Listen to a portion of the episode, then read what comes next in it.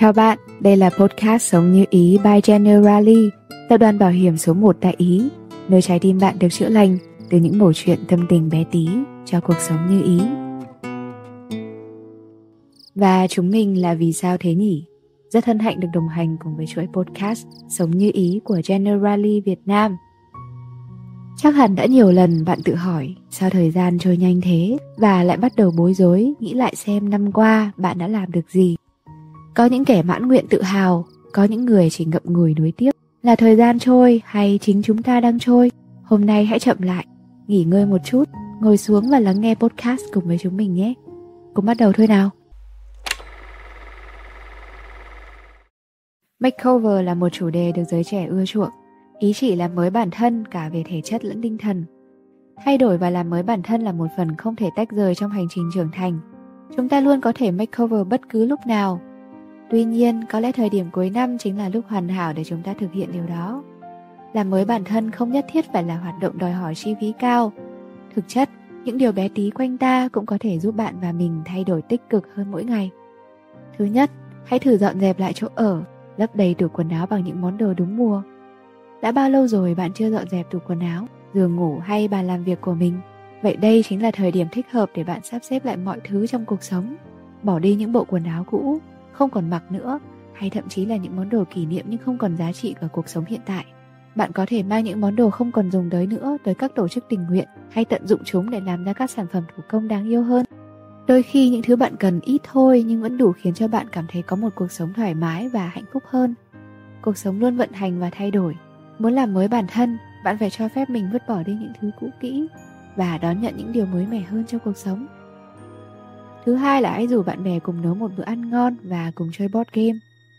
Nấu ăn tuy chỉ là một hành động nhỏ nhưng sẽ góp phần giúp cho các bạn gắn kết lại với nhau hơn. Từ đó tạo điều kiện để các thành viên có cơ hội chia sẻ và trải lòng cùng nhau.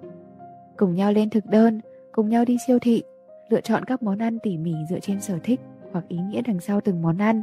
Những chiếc bánh được trang trí theo một cách riêng, những món đồ uống có công thức bí mật sẽ là một phần quan trọng của việc tạo ra những ký ức được kết cấu từ mùi vị âm thanh và hình ảnh.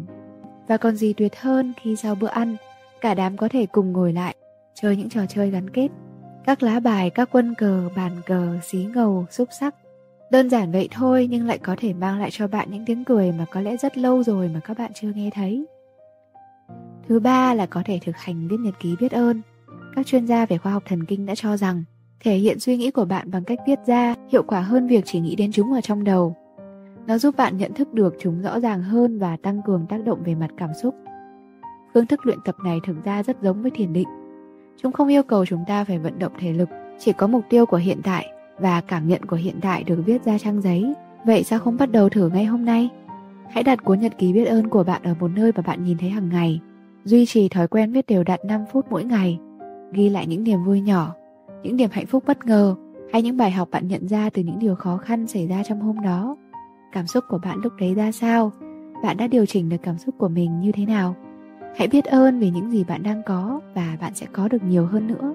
Ý nghĩa thực sự của lòng biết ơn trong hoàn cảnh khó khăn là để xoa dịu đi tâm trí hỗn loạn của bạn, là một tín hiệu truyền hướng sự chú ý của đầu óc. Nhắc nhở bạn về món quà bạn cần nắm giữ, có ở đây chính là khi bạn tập trung vào khía cạnh tích cực và bạn sẽ biết cách nỗ lực để cải thiện hoàn cảnh, từ đó nhận thêm được những điều tốt đẹp. Tất nhiên là không hẳn thực hiện một hành động lặp đi lặp lại nhiều lần sẽ nhanh chóng có được thói quen tốt. Điều quan trọng nằm ở quyết tâm thay đổi của bạn. Nếu lặp đi lặp lại một hành động trong khoảng ít nhất 21 ngày liên tiếp, đó chính là bàn đẩy, giúp bạn hình thành một thói quen tốt dễ dàng hơn.